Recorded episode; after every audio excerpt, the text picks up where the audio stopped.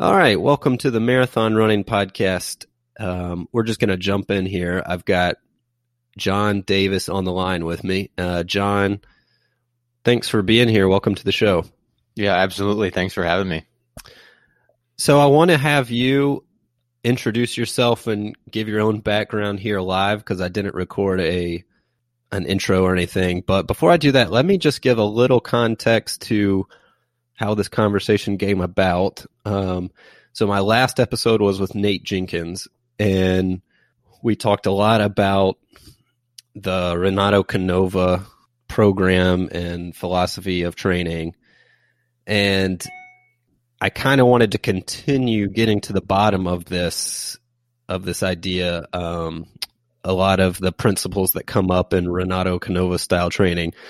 So after that episode, after that conversation, I was online reading stuff and an article of yours came up and we can get into the details of some of those articles you've written later on, but um, an article came up that you had written where actually a couple. One was where you kind of give a an overview of Canova methods. I think that might have been the title of it, like uh, something new in training. Exactly, something new in training. Renato Canova methods, something like that. Yeah, it was kind of like an overview of his principles broadly, and then there's a, another one where you detail two of a specific athlete's marathons buildups. Um, one of them is Moses. Uh, I'm sorry, Moses Mosop, and for one of his Boston Marathon buildups, and you translate all his um, workouts into relative paces, like as a in terms of percentage of marathon pace and things like that. Um, so, anyways, I got to read in those, and those were just so nice and and well written, and um, you seem to have a really firm grasp on all these concepts. So I reached out to you, and now we're going to talk about that stuff and other things. But first, um, why don't you go ahead and just give us like a a quick personal background? You know, your running history. Uh, you're a PhD candidate. Maybe talk about what you're doing there, and then uh, also about some of the stuff you've written and how you got into all that. Yeah, so I uh, I'm kind of your typical like ran high school cross country. I ran D three in track. I went to school in Minnesota called Carleton College. I majored in chemistry and ran for cross country and track teams there. And then during college, I got really into reading about training. I'd go to the library and dig out old like books from 1960 by Arthur Lydiard, and uh, really, really got into reading all about all the details of training. And then after college, I started a blog called Running Writings, which is I think where you found some of the the material I've written on Canova. Um, and that blog, I would write about running, write about injuries. I got kind of into the science of running injuries through that. Um, and uh, eventually, I mean, I wrote a book in 2013 called Modern Training and Physiology. Uh, that helped me land a coaching position at a school called Edina in Minnesota, which maybe people familiar with high school running or uh, know that name. I was there for four and a half years as an assistant coach and we got to go to Nike Cross Nationals all four years. And so it was really great to be involved in a, a really high level program like that. And then after that, I applied to uh, PhD programs for biomechanics. I got more and more interested in running injuries because it, it seemed like that was the limiting factor for both a lot of the like the private coaching clients I worked with and a lot of the high school kids it just seemed like people really struggled to get injured. Um, so that's uh, that's where I am now. I do a lot of work with the biomechanics of running injuries. I do a lot of work with wearable technology and running biomechanics. So trying to track how people move when they run outside of the lab. Um, but I still uh, I still try and uh, keep well keep one foot in the the running performance side because that is sort of how I got into all this. Since you kind of uh, led in there with your your research on injury, um, maybe we could stick on that for a minute. What is your basic, you know, what are you focusing on? I guess is what I want to know uh, with your research. Because I mean, you, injuries is a pretty broad topic, but uh, what mm-hmm. specifically are you looking at with your research in school, and where and where are you at in your education? So I am in my fourth year right now. I just passed something we call our, our qualifying exam. So that's what what delineates you from a PhD student who's doing courses uh, versus a PhD candidate, where know, technically all I have to do is my dissertation now. Um, although that's you know, just one little thing is kind of a lot. But uh, yeah, you're right. Running injuries is a big category. And so what I'm trying to focus on now is what are the factors that influence the the like the physical stress, the the force in specific tissues. So like your Achilles, like your knee, like your shin. Um, because it's a very funny thing. We know at the kind of the, the cellular level or the anatomical level, we know that that those forces, like the force inside your Achilles, is ultimately what um, what gets you hurt. If you think about taking a paper clip and bending it back and forth until it breaks, or taking a rubber band or a hair scrunchie and stretching it over and over until it breaks, like that's the exact same physical process that's happening inside your Achilles or inside your your shin bone uh, that leads to tendonitis, that leads to stress fractures. Um, but uh, figuring out how that process happens inside the body is a lot trickier. So that's broadly, I'm focusing on trying to figure out how is it that the way people move when they run, the speed they run, the the training patterns they adopt, how does that affect how much damage they're incurring at some particular location of injury? Okay, so it's like okay, of course we know, you know, at the cellular level, like you said, what is is literally causing the damage, you know, but it's like it, you're trying to back up a few steps and say, okay, practically, what are the if we back up three or four steps before that at the cellular level, like what led to that, and what kind of things can we avoid? And yeah, so, exactly. And and one of the big mysteries is is this like you um you know you had Nate Jenkins on here and he was talking about running 140 miles a week. There's I I've I've worked with runners who they run 80, 90, 100, 120 miles a week, no problem. And then you can turn around and there's somebody else who gets a stress fracture on 20 miles a week. So you have these like almost order of magnitude differences in the training that you know you and I look at on their training logs. Uh, but somehow the person running way less still gets hurt. So I'm I'm really fascinated by that problem in particular. What is it, both that gets people hurt, but also what is it that makes certain runners like really robust against injury? Hmm. Yeah, so obviously, I guess it's all relative. Like 20 miles a week for one person may be a huge workload, where another person who's adapted over like a decade, 140 miles a week, is relatively not as big of a stress load. So, what um other than just saying, well, you got to take time and adapt and get used to things and take your bumps and bruises. I mean, have you identified any specific like practical things that anybody at any workload can possibly avoid or do differently than you see a lot of people doing? Yeah, well, the, the, the thing you just mentioned is maybe the most obvious and best best uh, supported one from research in terms of don't make really dramatic changes in your training. Um, one, you know, one of the the big puzzles right now is that there aren't maybe some of the easy things that we we'd initially settled on for research, like uh, impact, like how hard you hit the ground when you run, um, just aren't that useful for really differentiating who's going to get hurt and who's not. So. Um, that being said, something like cadence, uh, I know people like to obsess about certain magic numbers like 180 steps per minute, but the the the science on that essentially is um, if you have an abnormally low cadence, a slightly higher cadence, five or ten percent higher, seems likely to reduce your risk of injury. And the the intuition there is that it, it, it appears to be better to take a larger number of steps with less force per step versus a fewer number of steps, meaning at a lower cadence, with larger forces per step. Is the assumption there that uh, fewer steps with larger force that you're covering the same amount of ground, like you're push having to push off more and cover more ground with each stride? Yeah, essentially, because that's kind of the, the trade off with increasing your cadence, right? Say you run for 10 minutes at 170 steps per minute versus 175. You're going to take more steps with the higher cadence, but it appears that that trade off appears to be a good one. It's like you, if you can, if you can break that amount of work up into f- smaller little parcels, that appears to be slightly better from a damage to your body perspective. Hmm. You could think about there's there's kind of like an argument from extremes here where if you think about um, uh, people who go walking all the time, right? They they take many many many steps, but it's a very low loading per step. Not many people who go walking for exercise get stress fractures.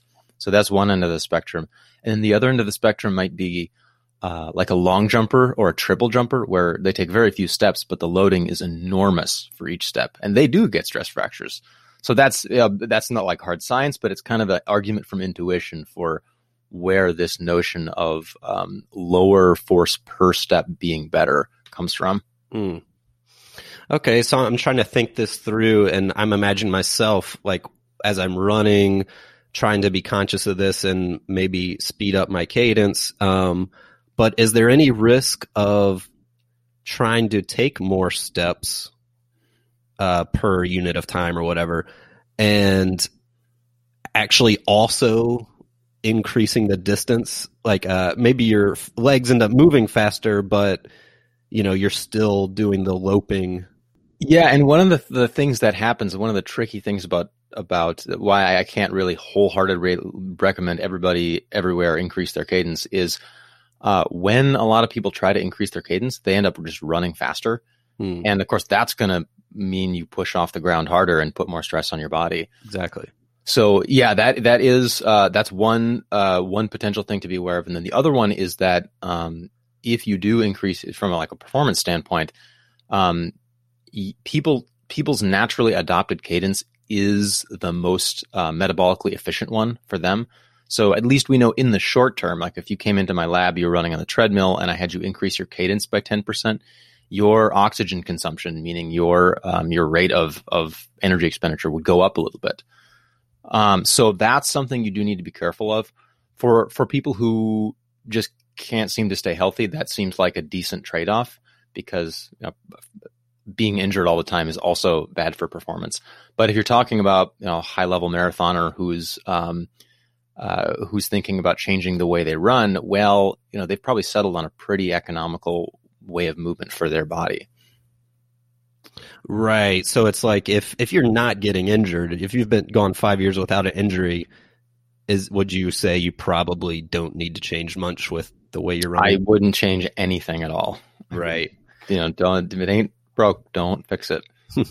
so um, with the people who are having problems, you know, um, and they're looking for a solution, and whatever that problem might be, you know, whether it's in the Achilles and the knee or the hips or something, um, how do you practically, uh, like, what are the practical steps you would prescribe for somebody to um, kind of put this into action, whether it's increasing cadence or something else? Well, happily, I'm, you know, I'm, my, my PhD is in biomechanics, not in like physical therapy. So I'm not, I don't, I'm not in the business of prescribing anything. Um, so I could maybe phrase it in the terms of how I thought of these things as a coach, uh, and how I do think of these things as a coach. So I'm taking off my scientist hat, putting on my coaching hat. Um, the same general principles that you would use with, with anything, like introducing it gradually, uh, like testing it out a little bit, seeing how it would go, not doing anything drastic, not doing anything dramatic, not doing anything extreme. Those all like just the same that you would do that with like trying out some new workout. Any kind of change in the way you run, you should probably have the same um, have the same mentality about. From the perspective of uh, me, the coach, not me, the, sure. the scientist. Because me, the scientist, should say, well, what we really need to do is we need to test this in like a randomized experiment. Right, right. Um, are there any other uh, major indicators that you've come across that seem to be related to injury? Like, you know, I worked in a running shoe store once, and and people made a big deal about like pronation, supination, using motion control shoes versus neutral shoes, and flexibility of shoes. I mean, there's, I mean, you know, there's there's like an unlimited number of variables here, but is there any one that has stuck out to you in your reading or research that uh, besides uh, just like force off the ground um, that says ah this, this seems to look like something you know yeah i mean the the maybe the most obvious one is is the just how much people run but that's almost like a it's almost like a circular reasoning kind of situation. One of the things that's so interesting about the biomechanics of running injury is that it, there aren't really obvious, straightforward um, risk factor A. And if you have this, you are to get injured. And if you don't, you're not. It does seem to be more of a um, interaction between things. So um, if you are inexperienced and you um, run this amount and change your training by such and such, then your risk of injury goes up a little bit. It's not like, oh, everybody who gets hurt has a pronated foot or everybody who gets hurt has high arches. So this is why, you know, this is what keeps me busy all day is that it's not, it's not super easy. And, and I would maybe my, my, the takeaway from that is, uh, be skeptical of any, um, any article you read or, or anything claiming that factor X is the answer for running injuries because it is it is a lot more more complicated. Right. It's kind of like one of those things where you change one thing, but that change also indirectly makes these other changes. So it's kind of like a, you know, a network effect. So, I mean, who, it's probably really hard to trace back cause and effects in these situations. So, um, that does sound very tricky and probably frustrating when people like me are like asking for easy answers. right, right. One of the one of the strange things that I've learned in graduate school is is how a lot of the the notions I had going in um, are not true. So one of the things you hear a lot, and one of the things that I think I was a I was a pretty big believer in coming in was this idea that um, your glutes are really important for running, and that they like propel you forward, and that's really what drives your hips off the ground. Um, but when you do a muscle by muscle analysis with data from the lab and, and you try and simulate what muscles are actually contributing the most to forward propulsion, it's actually not the glutes at all. It's really the calf muscles, and more specifically, it's the soleus muscle, which is the kind of the deeper, um, further down your leg calf muscle. That does by far the most work in terms of both supporting your body weight and propelling you forward. So that's very counterintuitive.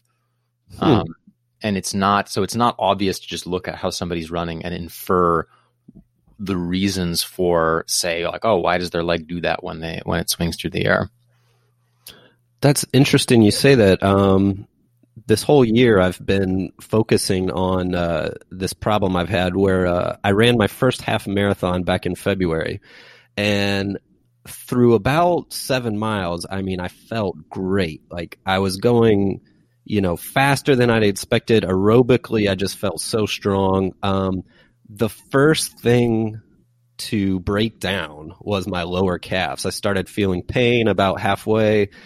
And I really had the feeling that if it weren't for my lower calves just, you know, totally giving out over the course of that second half of the race, I mean, I felt like I could have run at that pace forever.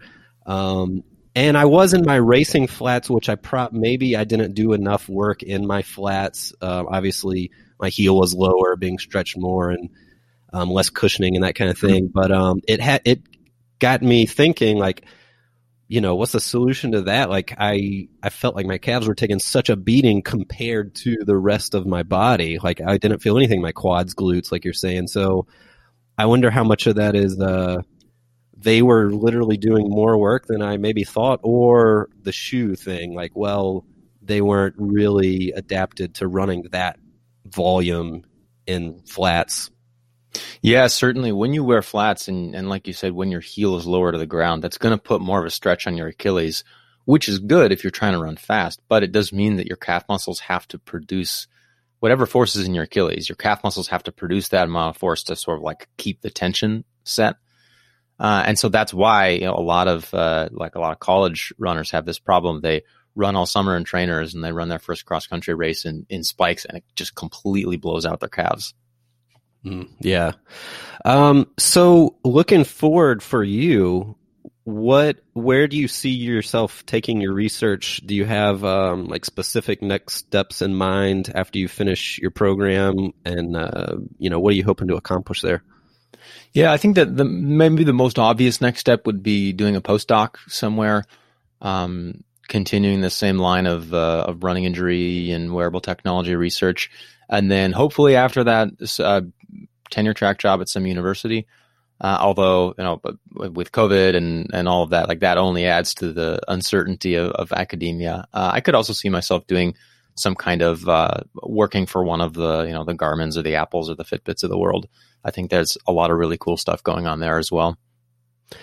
Yeah. So before you, um, before we hopped on here a few days ago, you you sent me a short article that you had done on wearable technology, and it was about like what different products are best for measuring what in terms of trying to track um, ex- different types of exposure to running and how that could be relating to related to uh, diagnosing injury maybe. Could you maybe talk a little bit about that and what uh, what kind of work you're doing that involves wearable technology?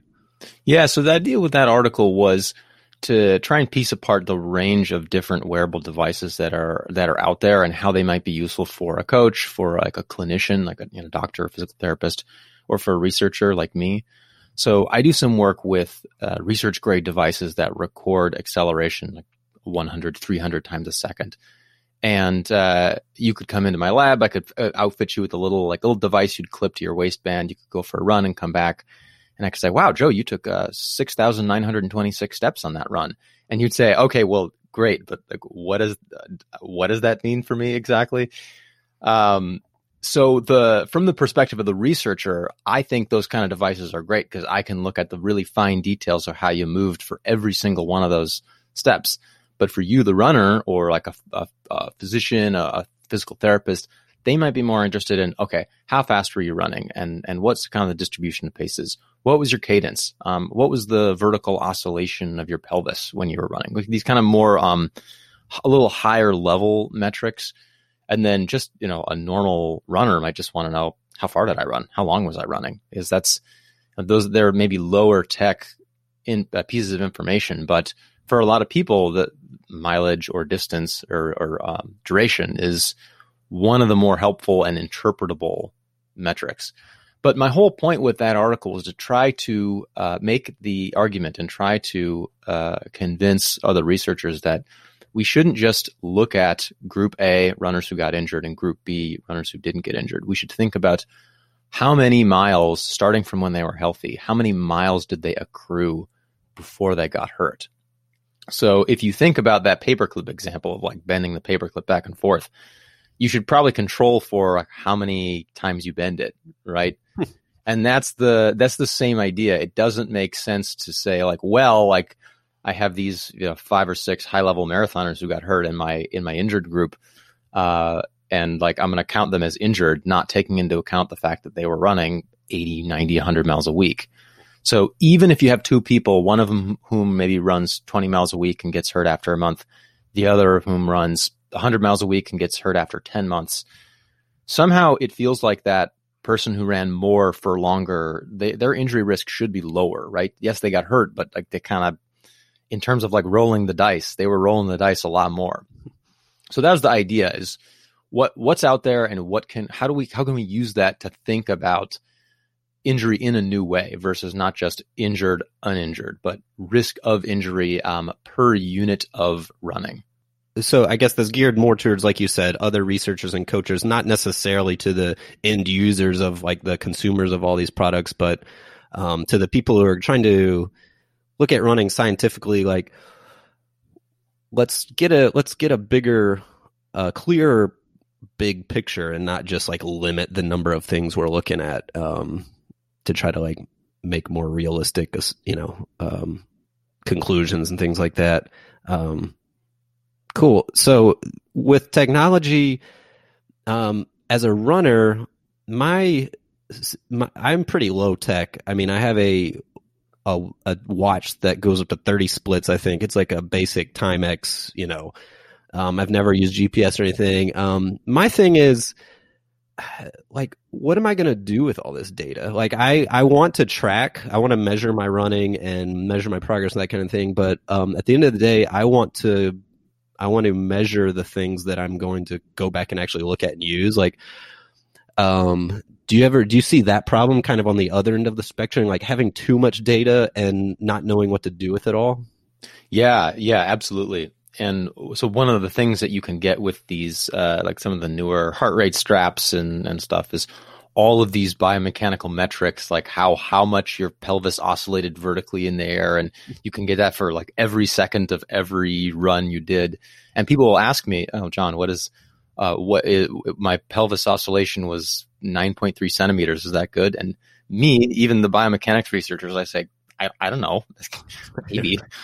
uh, so that's you're absolutely right. There is definitely information overload, and that's a problem for researchers too, where I can get all that data, but what? Um, how do I? How do I um, distill that into something useful? That's I mean, that's essentially the the project that I'm working on right now is trying to figure out how do you distill all of these potentially uh, difficult to interpret um, metrics into something that's actually useful. If I could tell you, oh, Joe, that 10 mile run you did today, that did um, the same amount of damage to your body as a 12 mile run uh, normally would because of the because of the terrain you ran on or because of the speed you ran on.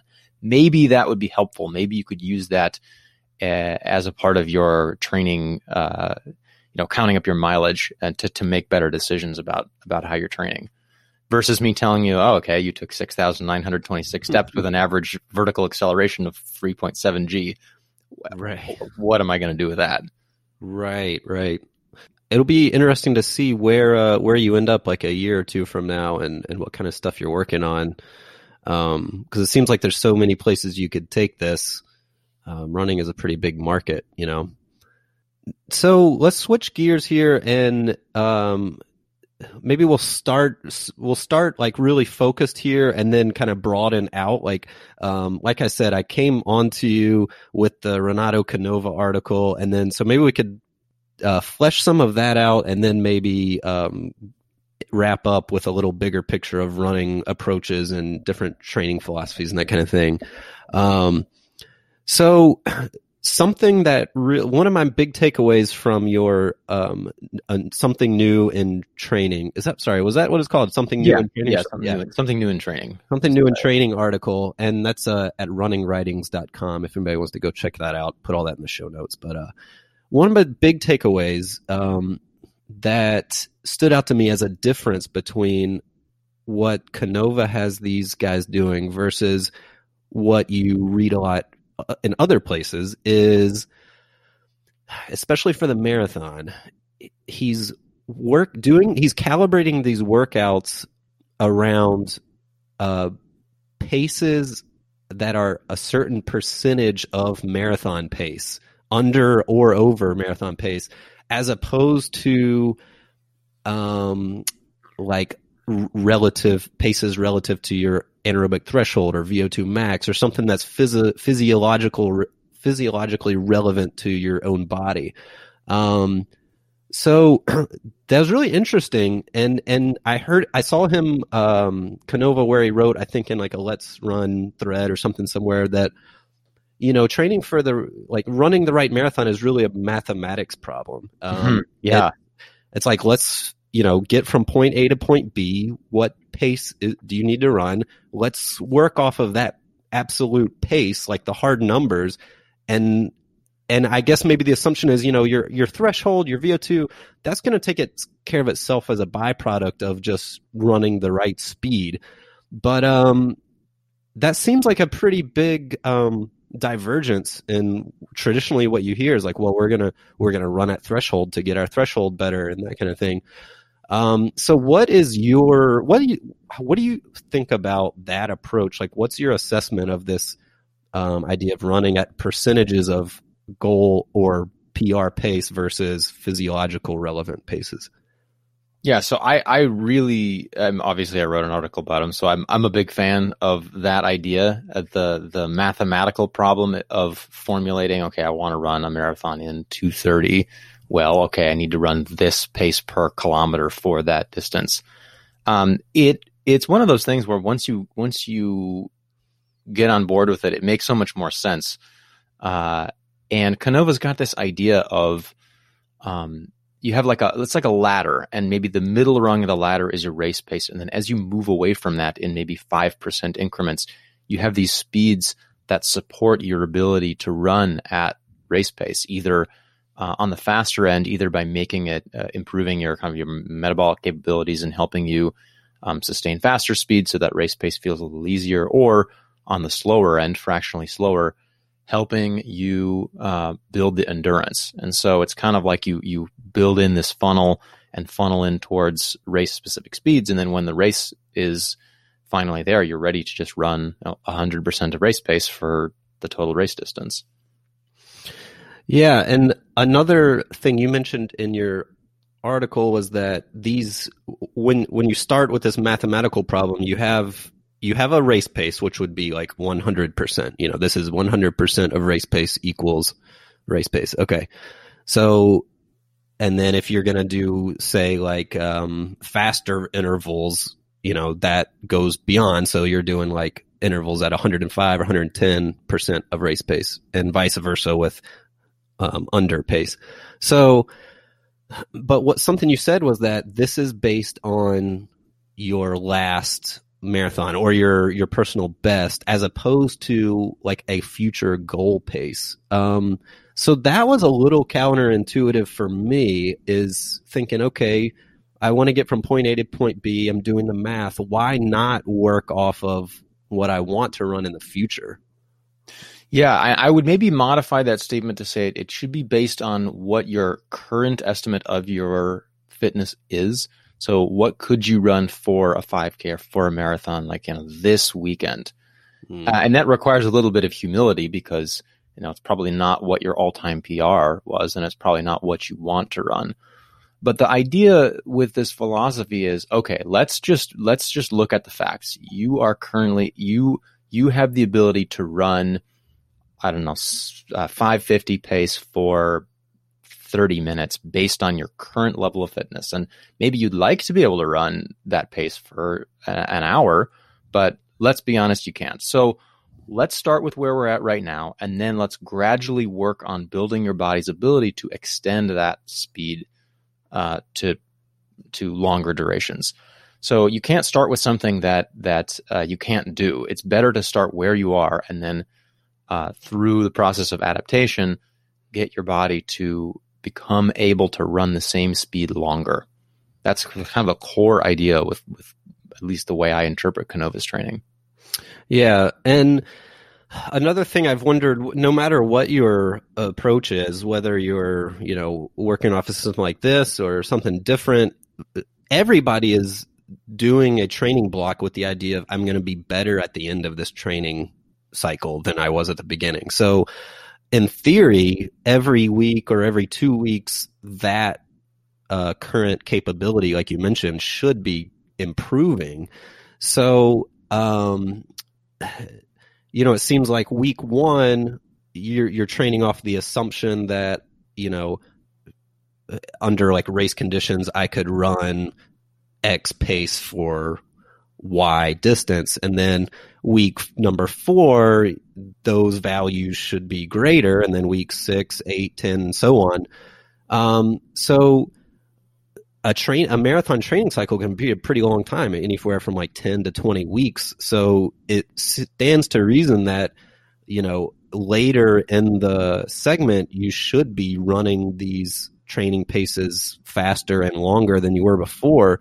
Um, do you think uh, as far as doing the math, um, is it just like well we'll use the we'll use the results of the workouts as indicators of fitness and then and modify future workouts based on that? Because you're you don't really get a chance to do an all out race that often you know what i mean? So how what do you think is the best way to gauge your current capability as you progress so you know how to recalibrate your workout paces yeah, usually how it works is as you hopefully improve your fitness, you'll notice that maybe your your planned workout was um, 30 minutes at um, what what did we say earlier 550 pace. Maybe you you do that in your first 20 minutes or at 550 pace, and then you, work down to like 545, 542, and it just feels super easy, no problem, and you end up averaging oh, 547 then maybe you can update all of your all of your little percentages shift a little bit and that's that's kind of the art of the coaching is trying to figure out okay how is this going and how is that how is that current um, fitness shifting Another way you can think about it is that the um, the, the the paces stay the same, but the duration you sustain them increases as your fitness increases. So let's say you you were um, today you can do um, going with our same example 550 pace for um, 30 minutes. Maybe over the course of a few months you can build that up to 70 minutes at the same speed. Now that's actually becoming a different kind of workout, right? Now that's becoming more of like a long tempo aerobic, fully aerobic kind of situation where earlier the same speed was maybe closer to what what we would think of as as lactate threshold. So that's kind of the tricky part of it, and the the part that I think people uh, people struggle with, and you can even see like when when Canova does post on Let's Run, people don't quite grasp this, and he's frustrated by it because it's the most obvious thing in the world to him. That of course, like when you train, and if you train well, your fitness will improve, and so the same workout will cease to be uh, will cease to be appropriate, or you'll become able to do something you couldn't do earlier. What about this? Um, you know, we're talking about uh, Canova making the marathon into a mathematical problem. Like, just let's go off the numbers here, and and get from point A to point B. But what about the the idea of um, like crossing or not crossing your lactate threshold. Because I mean, you have people like Lydiard who would say, you know, I don't want you to go anaerobic for you know your whole pace period and things like that because of you know you're more likely to get injured and that kind of thing. So, at what point, like in Canova, from a Canova perspective, when do you think the physiological paces are relevant, if ever? So Canova's, I think Canova would. I should maybe put a disclaimer here. Like this is all my interpretation. I'm not not the not a spokesman for the man himself, but he does write about, say, increasing the lactate threshold. But the way he thinks about it is not necessarily that the way you increase your lactate threshold is to run at lactate threshold. Um, for 5K runners, for example, he has a set of three workouts that he says are very effective for increasing the lactate threshold. And, and I found that to be the case in, in my own training and in, in coaching. And the workouts are the three workouts are number one, um, six kilometers or so continuous at 95% to 5K pace. So that's basically about 10K pace, maybe slightly on the conservative side. So it's a, it's a straight shot 6K in training at 10K pace. So that's one of the workouts. Another one is long repeats, like 2Ks, uh, maybe 4 by 2K at just a 2% slower than 5K pace, really close to 5K pace, but just not quite at that speed, a little bit slower. And then the third is uh, sets of uh, five or six by 500, and you do like three sets of those, and it's really short recovery between the reps. I think it's maybe 45 seconds, and they're 103 to 105% of 5K pace. Uh, so, uh, and then it's a longer rest, like five minutes between between sets. So he says iterating on those three workouts, maybe doing each of them once every two weeks or so, is a really effective way to increase the lactate threshold in a 5K runner. And I've certainly found that to be the case, which is funny because none of those workouts are actually at lactate threshold. Mm-hmm. Okay, so he thinks about it in terms of how can I poke and prod the different systems of the body to get the kind of um, response in terms of a training adaptation that will raise the lactate threshold. So the the um, 95% of 5K pace, he calls that aerobic power. So his idea is that by putting the body into a little bit of a putting it into crisis a little bit will force it to want to adapt and say, okay, I need to be able to sustain that that 95% of 5K pace better for longer. So I'm gonna I'm gonna tune up all these metabolic adaptations, and with that comes raising the lactate threshold. So it is, um, it is a, the physiological paces are um, one factor of the equation, but but under his training philosophy, the way to increase, say, lactate threshold isn't necessarily to just run lactate threshold. Right. Um, you know, something else that I see a lot in these in Canova schedules, and I think generally like any East African schedule you come across online has some version of this, and it seems to be something you don't see as much in in Western programs or American programs. Not as much, I'd say. It's it's just not emphasized as much. um, is these short fartleks, like one minute on, one minute off, um, or like one minute on, 30 seconds off, or, you know, like these quick back and forths uh, that seem to be done more by feel than um, like exact pace. And this seems to diverge from what we've been talking about, like these very specific targeted paces that are percentages of race pace um, it seems like a little less scientific of a type of workout. Um, and the other thing for marathoners, it seems like a lot of these are done where the one minute on will be, say, like at marathon pace, and the one minute off would be like, you know, just quote moderate or easy pace, even.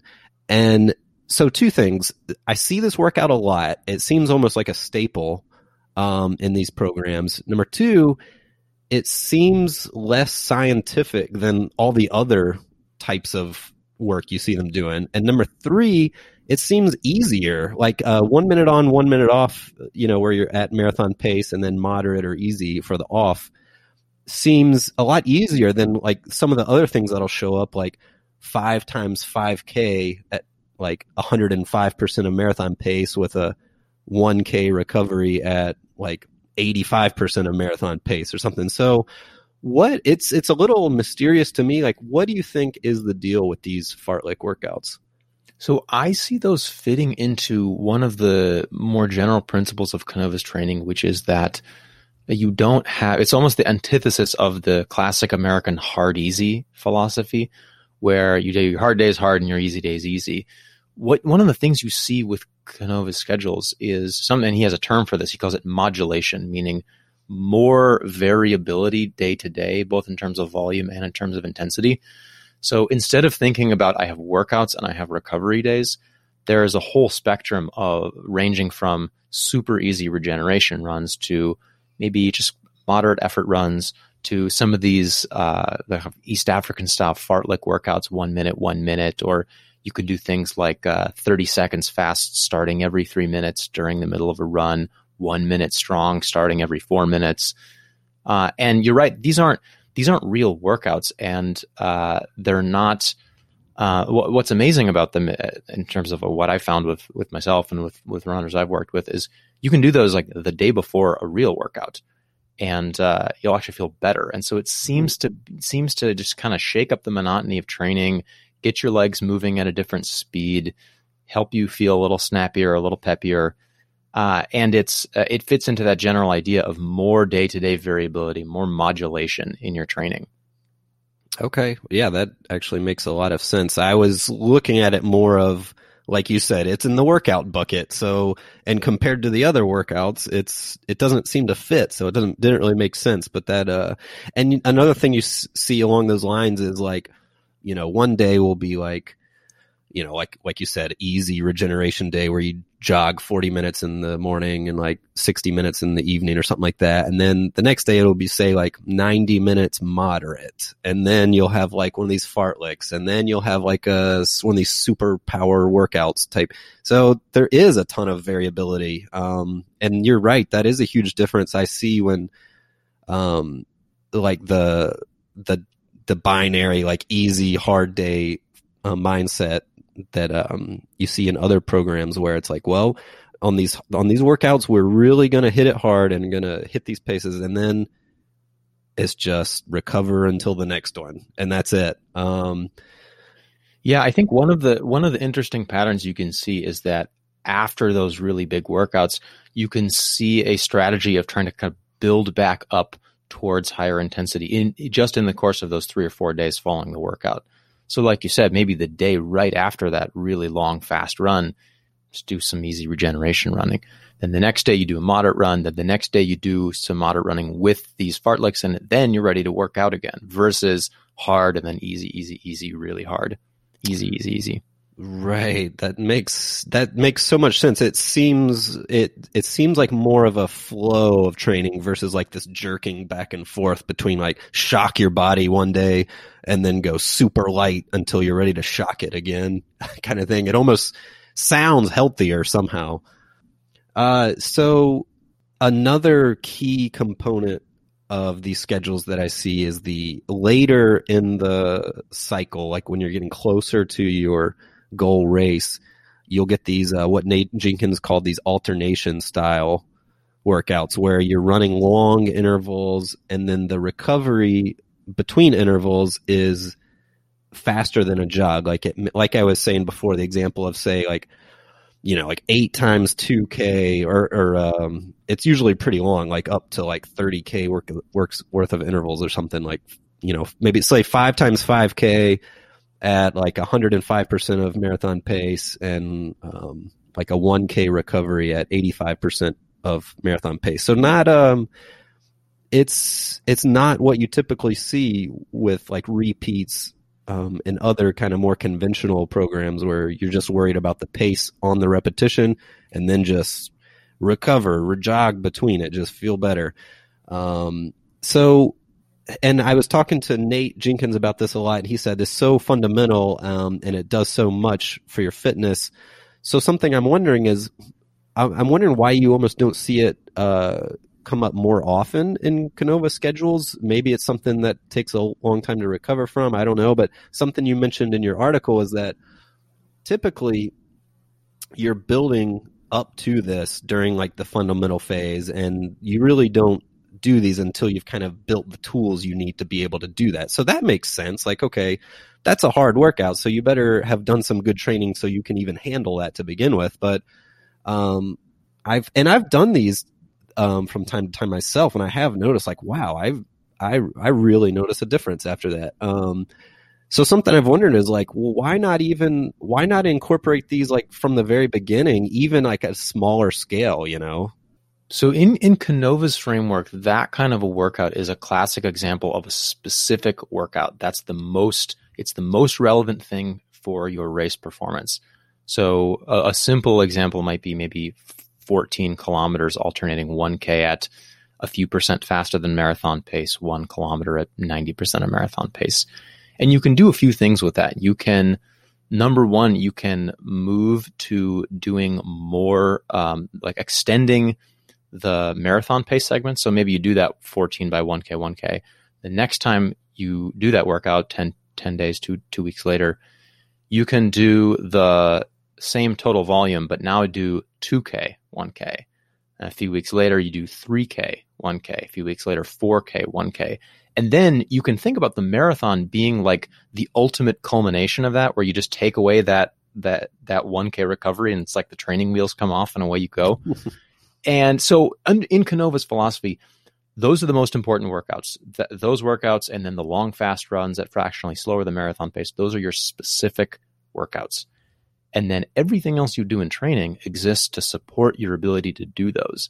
And so I think in in this mindset, the reason you wouldn't do that kind of workout four months out from a marathon is because you're just not ready for it and you don't you haven't built up your body to the the point where it's ready to do and to benefit and recover from that. He has this great saying that when when you when you think you're ready to run the marathon, you're actually ready to train for the marathon. so it's like once you've done your like 20 mile long run and you know your 10 mile tempos and your your like 10k repeats. Now okay, now it's you think you're ready to race, but no, you're ready to train. That's pretty good. I like that. Um so you just mentioned the other what seems to be the other like key like cornerstone of of these programs which is the long the fast long run so to speak. Um and this really stood out to me as something you really don't see americans doing. And all right i have to stop and say we're making these comparisons between like you know canova and america like very i don't know if this is an overgeneralization. I was going to ask you about this but um I, I mean, I don't know. I mean, I've probably seen like less than 1% of what most top Amer- American marathoners are doing. So I, I'm, it's not like I really know what everybody's doing, but when you, I'm just talking very generally, when you do get a chance to see somebody's training on like Strava or like in a book or on Let's Run or something, I'm, I'm kind of extrapolating here. So that's just a little disclaimer. I don't mean to knock, uh, Western or American athletes because uh, for one thing, I'm not doing what they're doing. So, you know, um, but we're just talking theoretically here. Um, so anyways, having that said, one big difference I see, um, is these long fast runs and it, this really just clicked with me because um, training for the marathon um, in non Canova programs, the the thinking seems to be it, it, there's almost like this fear when you get to like the 18 to 22 mile mark. Um, like you know, you got the glycogen depletion problem, and and people just don't want to touch it. Like, well, you know, maybe once every like 10 weeks we'll do like a 25 mile run easy or something like that. But the closer you get to marathon distance, there seems to be this really like um, timid kind of um, approach to it where I, I, don't know. And then so you see Canova schedules where they'll do like 28 miles or something like that at, you know, like 80% of marathon pace. And it, it's, to me, it sounded like the way you would train for any other shorter distance. Okay.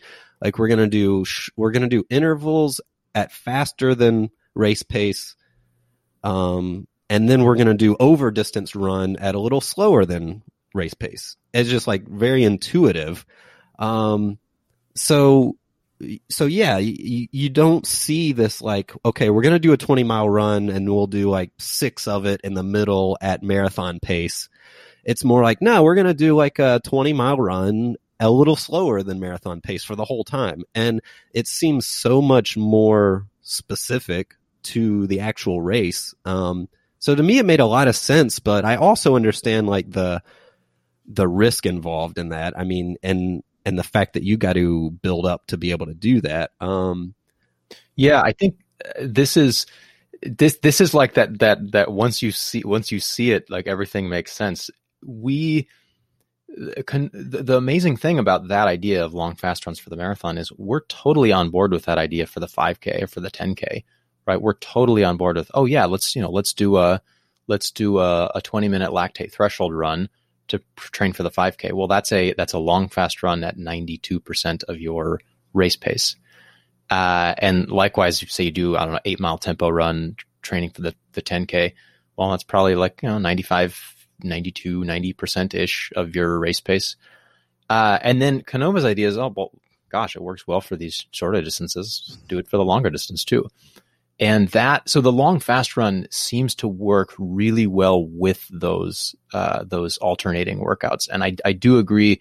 We should maybe note we're recording this like a few days after the, the, uh, the marathon project where a bunch of top Americans have, have set all time PRs. And I think, um, when we're saying American training, we're not, we're probably not referring to what they're doing because whatever they're doing, it's clearly working but you're right. This is the kind of stuff you see for you know people on the internet or people on Strava or, or Running to Win or whatever. Um, maybe during marathon training they do 20, maybe 22 miles, but just easy. You don't see a lot of these long, fast runs, and I think one of the reasons is they are tough, and you got to uh, you got to be really prepared for them. Yeah. Um, let's go there with the like uh, comparing Americans to East Africans. I mean, and like I said, uh, I'm not an elite runner. Like I have 100% respect for, like you said, the Marathon Project. I think there was like 10 guys under 210. I mean, uh, American American marathoning is in a really exciting place right now. I mean, I'm proud of these guys and like I want to support all these guys. Um, and I, like I said, I'm not doing what they're doing. I don't, I don't mean this to come across as like criticism. I'm just theoretically just here, like just as a curious observer. Um, you, you know, so you have these East Africans running anywhere from like 201 to 206, like all day. There seems to be no, no uh, limit to the supply of these guys being churned out. Um, and okay, you, you, know what people will say is, well you know they grew up running they they grew up at altitude um and you know like you can't you can't it's apples and oranges because they're just a different uh they're just a different breed you know you can't compare these guys to americans um which is probably true um on the other hand um I, we can't ignore the training because they're not competing against Americans, they're competing against each other. So you got to think they're doing what's going to optimize their potential, regardless of what anybody else in the world is doing. So I think looking at their training, is, you can't just ignore what they're doing um, and just say, well, it's genetics. So is it is it do you think it is from what you've seen an overgeneralization to say you know their training is fundamentally different than what most westerners do or or is it the training is you know these guys compared to what top americans are doing yeah it's a little bit different but really um, they were already going to be better no matter what what do you think about that whole so so canova actually has a really good point on this and he says okay fine like forget about the africans let's just look at what were top americans running in the 70s and you had guy, random guys like Dick Beardsley running 209. And now this is more true maybe like five, ten years ago than it is now. Um, but uh, his argument is, look, like even compared to your own standards, a lot of Amer- a lot of Americans or Westerners who maybe have success in the 5K and the 10K um, don't translate that to the marathon maybe the way that they they ought to. And the only explanation for that is is training. Now, my I don't work with top level professional runners. My perspective has been more from from what the kind of your like typical like D2, D3 long distance runner who's good at the 5K and the 10K when they move up. Um, but with them, I, I, think the training is a big factor. And once you see them start incorporating some of these East African style elements into their training, they get much better and their marathon performance is, is substantially improved. Yeah. Um, and the other thing is, if you take one of, I mean, it's probably a different situation in the U.S. Um, with the other factors involved. Like you take all these training groups, like these post collegiate Olympic development groups. Um, I mean, it's it's easy to sit here and say, look, on paper, it's you know, just do what these guys are doing, and you'll be better. I mean, that it's easy to um, just look at it on paper in that way, but I can imagine in reality, you know, like especially the coaches of these groups. I mean, these guys are like, for one, they're trying to coach a whole bunch of people. They're trying to like run a business for their group, negotiate contracts with their own athletes and with sponsors and that kind of thing. Um, keep the thing financially viable. I mean, that's got to be a super stressful job to head up one of these groups. Um, and then I, I can't imagine it being easy to say, you know what, the training we've been doing for the past 10, 15 years, it's worked. We've seen improvement, but I'm just going to throw it all out and we're going to start with something, experiment right. with you guys. Right. Like, yeah. Yeah. It's, it's easier to do that at the level of individual athletes than it is to, to, to completely change how a, a whole training group, uh, is, is working. And the, you know when when I try and push back on on um, maybe what we, we are calling mainstream American training, it's really the what I think about is like what you see in the internet, what you see kind of like discussed at your local running uh, group on Sunday mornings. Um, that's I think that's where the um, that's where these ideas about how we train for the marathon are kind of like most strongly ingrained because there's always people doing you know doing completely alternative, unusual stuff. Like you know, you had Nate Jenkins on. He was he was running super high mileage back when that was not cool at all, right? Back when the story was, oh, you're going to get hurt, you're going to burn yourself out. Like that's oh, that's you know, got to keep your mileage under control. So there's always, and I'm sure there's there's runners, there's groups, there's coaches who are, um, who are you know who who we're not talking about here. Yeah, absolutely. Um, so something else I wanted to get your take on is fueling during a marathon. It's not something you hear a ton about, especially when you're reading Canova. Um, you know, there's a lot of opinions on, you know, number of calories per hour and that kind of thing. I mean, what is, do you have any general, um, you know, guidelines or anything you've seen very compelling when it comes to fueling during a marathon? Yeah, so I approach this from maybe more the perspective of what's pragmatic and practical because for um, I was listening to your episode with Matt McDonald and he was talking it was really cool to listen to what what their fueling strategies are. Um, and for a lot of runners though, they most people don't get water bottle service at the race. Most people um, don't have a a team to to like bike support for them during their their workouts. So a lot of how I think about fueling has to do with how do I take what I know is maybe textbook optimal and uh, make it feasible for you know random runner doing their long fast run by themselves on a bike path.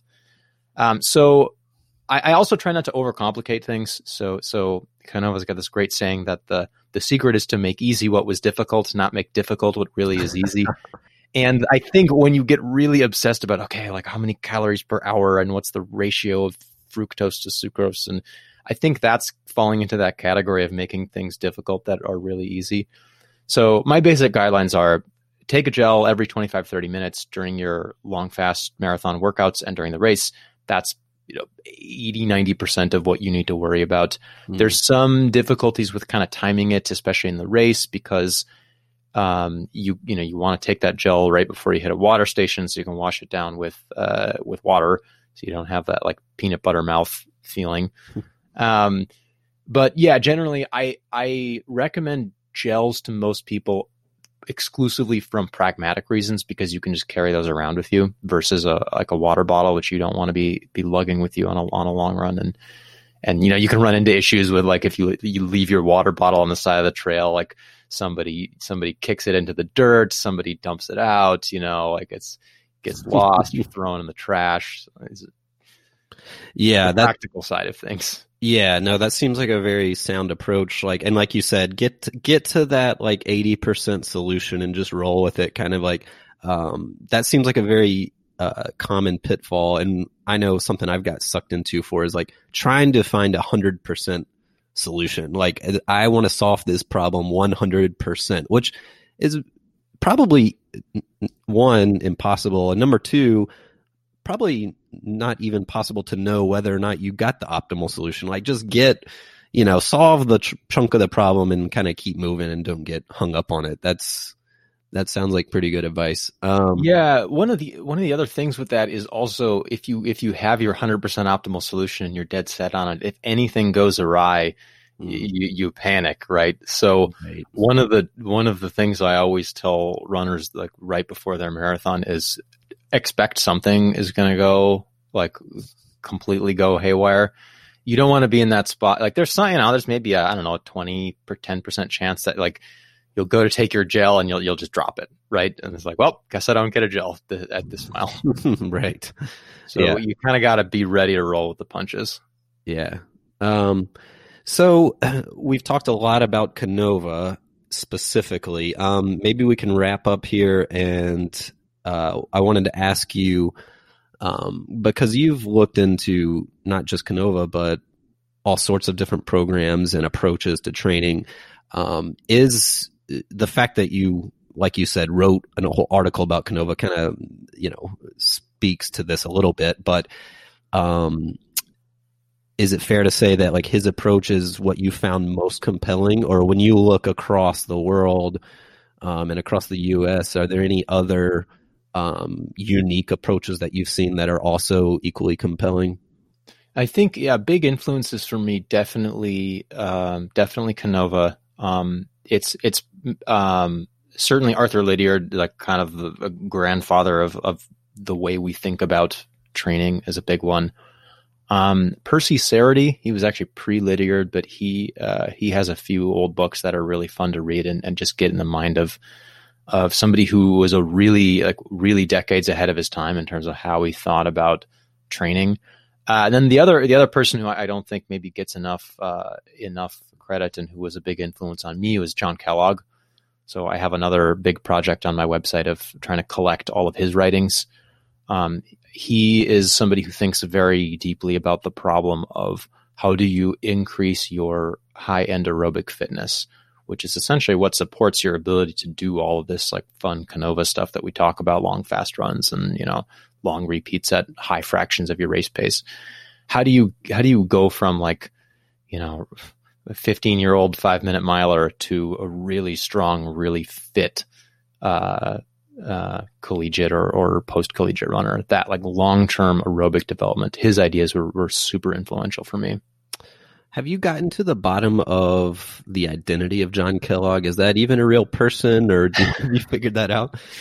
Uh, well, he's a, certainly a mysterious character. Um, I this this project I have on my website is a collection of all of his writings that I could find from Let's Run, and unlike Canova, who um, posts under his real name, John Kellogg has all of these various different um, different esoteric little usernames but the the writing style is unmistakable. It's very very obvious uh, that it's him. I think he has like a PhD in astrophysics. I mean, he's like a, unbelievably brilliant, and he has these long, like, extraordinarily insightful and illuminating posts that are just un- impossible to miss. And he only has he has maybe like eight or ten of these like usernames that he switches around from. But I I mean I've never I've never um I, I've never met the guy. I've never talk to him. He is one of these sort of like mysterious internet gurus. Um, but it's a strange thing, man. His he's he's really spot on, and you know my my transformation from uh, you know kid who couldn't break five minutes in the mile to to somebody who was able to have a reasonably successful college career, I think, was in large part due to due to him. So, are you still running any now? Yeah, I mean, because of COVID, I, I found a lot of my motivation for uh, for racing has has evaporated, and of course, with my PhD now, that's got to be my my top focus. But uh, I ran the uh, the Indy Mini half marathon last uh, last spring, um, and that was super fun. I still I, am loosely affiliated with the running club here at uh, at IU, so uh, I dabble. Yeah, I wouldn't I wouldn't say I've totally hung them up. Yeah. Um, so I saw in one of your articles or some or maybe it was a thread on Let's Run or somewhere you mentioned that you ran grandma's marathon when you were like 16 or 17 that right? Yeah that's right. Um, have you ever was that the only time you run it? I ran grandma's when I was 16 and when I was 17 and I actually haven't run a marathon since then. So yeah that's my officially my officially marathon PRs from you know before I had a driver's license I was going to ask because um, I signed up for Grandma's. They're planning on actually having it in person this year in June. Um, so that's going to be my first. Well, technically, I ran a trail marathon like five years ago. Didn't really train for it. I don't really count that, but uh, this is going to be my first like real shot at the marathon that I'm I'm really targeting for it. So I was going to ask you. I don't know, like any any takeaways about the course or any like uh, event specific advice you have for it? Yeah, so Grandma's is a great race. Uh, I've I've uh, coached some runners who who run there quite often, and so I'm having, despite having not run the course in 15 years, I'm pretty familiar with it. Um, it's a really fantastic course. The once in a while gets a little hot, but like maybe three out of four years, it's it's the weather is, is really nice. Um, yeah, it's a good course. Uh, uh, you'll have to email me right before your race. I'll send you my my super secret uh, course preview. One of the things that I like to do for for runners before a marathon is I do a I do like a mile by mile analysis of the race to see like, how much slower or faster each mile is going to be based on the elevation and, and that kind of thing. Ah. Describing the features of the race. One of the fun things about grandma's is if the so it's point to point, but if it's a nice clear day, at the nine mile mark, you can look across the lake and see the finish line because this finish line is at this big lift bridge, hmm. and so you can you say, okay, I'll I'll be there in you know, seventeen miles. Very cool. Okay, yeah, I will. I'll keep in touch, and we'll uh, maybe we can do um, some kind of debrief with you or something like that. But uh, yeah, we do a little little course analysis. Uh, I can share some of my some of my secrets for uh, figuring out like how much faster or slower this is going to be. Yeah, awesome. Um, I was very, I mean, I'm very impressed with what I've read so far about uh, their plans. I mean, they've they've seemed very determined from the beginning of all this. Um, that they're going to have the race, they're going to have a plan. They've limited the capacity to like four thousand or something like that. But um, so I'm excited that that's relatively considering the way this year has gone. I mean, that's relatively pretty soon. Um, June. Yeah, it's nice to have something to look forward to for sure. Yeah. So, anyways, well, John, thanks so much for coming on here and sharing all this with us. Um, so, unless you have anything else just burning in your mind that you want to talk about, I've gone through my list. So, um, unless you have anything else, we can wrap up. Yeah, I think that's I, we we really hit on all my all my big points that I like to remind people: run long and fast, long intervals, race trip. Think about the specificity of your event. What like why why am I doing this workout? How does it help me with what I want to achieve? I've been able to hit on all those, so I'm a happy man. All right. Well, me too. Thanks so much, and we will go ahead and stop it there. Yeah, thanks so much for having me on. This is great.